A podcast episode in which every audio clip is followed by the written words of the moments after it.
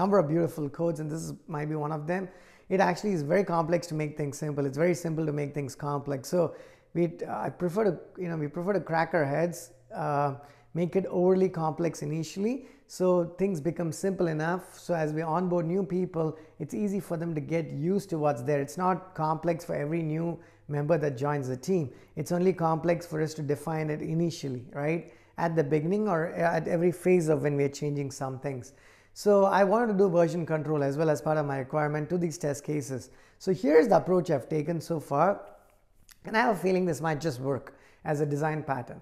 So I again opened up TextMate, one of Sublime, the editor of your choice, or a Markdown editor like Type, Typora uh, is one of them that I occasionally use.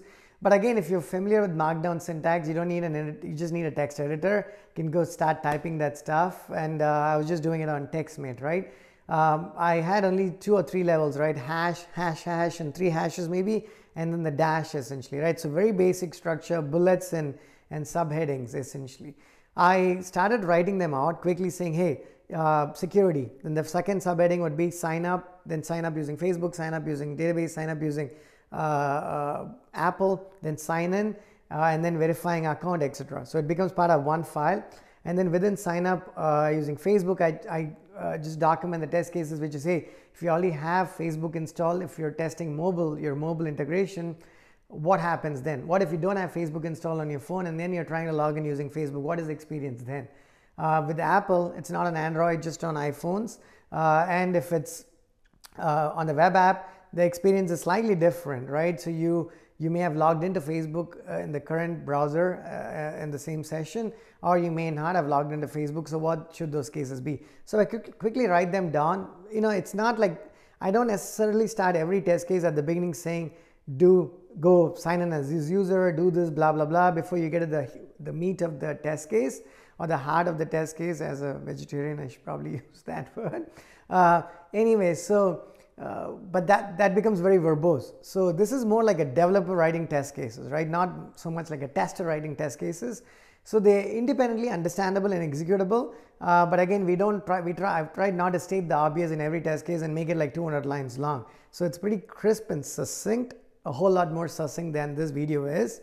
So it takes me like say five minutes, less than 10 minutes to write up that security test case for everything I mentioned.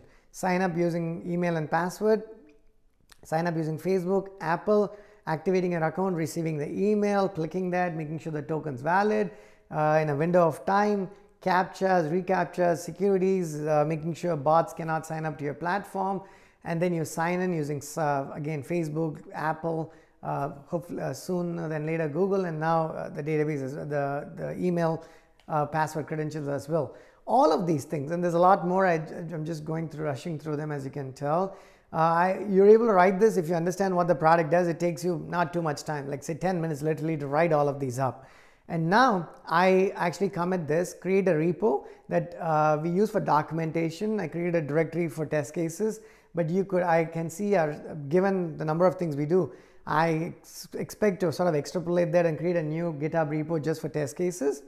And then you commit this and it becomes part of your version control, right? So you know when you actually created these test cases and when I make changes to these test cases, I don't have to worry about uh, tracking the numbers. I can have release notes and then the versions uh, to tell me which versions those are. I'm not, I don't have version numbers on the test cases on each of those files or on the directories. So it starts to look pretty clean from the get go.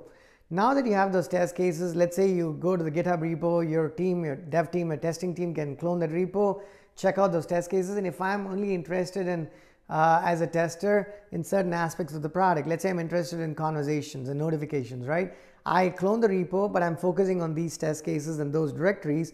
I can make changes to those test cases, update them, fix any mistakes that are there, and uh, commit them. So again, we build up a nice, beautiful Git history of these test cases, which a lot of the COTS solutions, I'm not sure if they provide or even if they did, if they gracefully do it, or even if they gracefully did it, they did it at a price point that's affordable to you as a startup, right? This is this costs nothing. It's part of your GitHub subscription. You can, you know, whatever subscription you have, you create as many repos as you want, and you stick them in, stick them into the GitHub repo. Now, the second part of the question is how do you, and again, uh, by virtue of doing this, multiple testers and team members can contribute to the same test cases And if you run into merge conflicts, which is reasonably unlikely, it's not terribly hard to fix them. Uh, whereas if you did that in a CORD solution, it, it actually can get very challenging no matter which one you use. Uh, if multiple testers or members actually try to contribute to the same set of suite of test cases at the same point of time. I don't think it lends itself very gracefully, not that I've seen at least. Now you've created the test cases. What about the execution part, right? The tools that you're using give you a nice column sometimes that says test runs one, two, three, whatnot. It tells you who executed the test cases, when they executed it. I can add reports, tie them to your bug tracking tool and whatnot. So that's the second part of what you need. Obviously, since you're doing a homegrown solution, you may or may not get all of it, but I'm going to give you some pointers as to how you could use it and make yourself and your team more efficient because this is one part of the problem. If, if you don't solve the second part of the problem, this is not going to be any useful at all, right? So uh, it, it's, it, it, um, I don't want to digress, but it reminds me of what Michael Caine says in Prestige, the movie, my favorite movie, as to what three steps of magic, uh, uh, if, you, if you're performing magic, what are the three steps? And I think he says the third one is just as important as probably more important than the first two. Uh, I know why I thought about that reference as an example. Ignore it.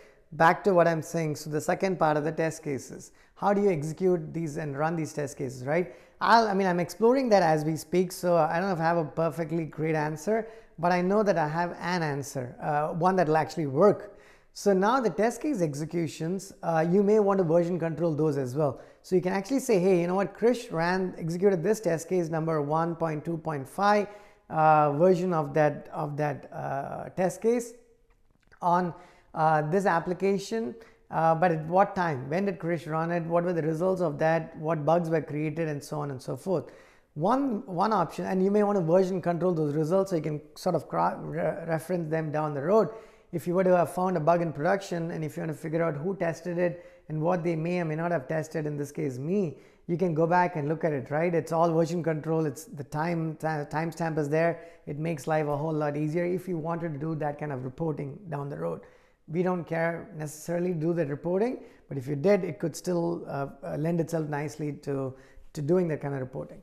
Now to execute it, right, one option I've tried and it seems to work all right is I can copy the actual raw file. Go to GitHub, open the file and copy the test case, right?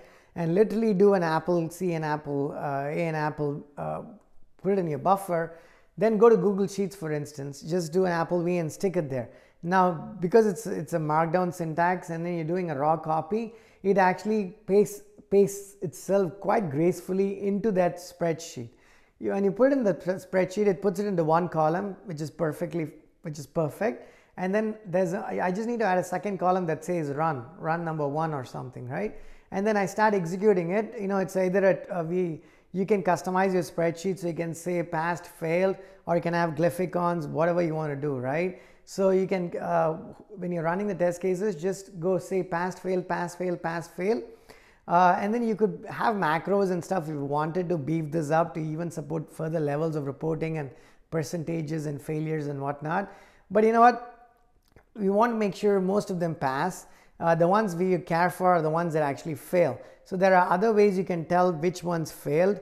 Uh, I will, I can give you even further answers if you want to put copy this and if you don't want to put it in a spreadsheet you can put it in another text document which is also what I tried with the past failed as text um, which works just fine and then you version control those results because then you know who committed it that tells you that who ran the test uh, when they ran it by virtue of when the commit happened essentially right? When the execution whenever the execution was. Uh, and then if you wanted to do further reporting and do something cooler, you could actually write scripts, uh, shell scripts, right, to read uh, test cases and find out everything that passed or failed. Now, if I have like 100 test cases and a number of people run it, dev, developers and testers, and then they push those changes, I can essentially, uh, you know, before even I merge it into a, a developer, a master branch, I can have a feature test cases branch and I can pull, check out that particular branch and run some quick, even if I don't write some fancy shell scripts, I can write like grep commands, right? Or find an xargs or the basics, reasonably basic find commands on, on Linux or, or, or Mac uh, to actually find out all the test cases that failed, right? Uh, now it, it, it's actually very simple. You write that script, make it part of the same repo, which is a convenient script. You run that script, it'll tell you you ran a thousand uh, test cases or whatever, uh, 35 of them failed. And then you can now dig deeper into why they failed. And in, in the documentation that your team is actually doing, uh, when they execute the test cases, you can come up with a structure. I, will share that structure with you probably in another video. Uh, you can come with a structure that makes sense for you. So the team follows the template and they basically report the results of that uh, on that file, right? Literally, they copy the test cases, have an execution, and then they, they document the results of the test case in that file. So when you do the grep and you find out, you know that these test cases failed, and you also find out why they failed, right?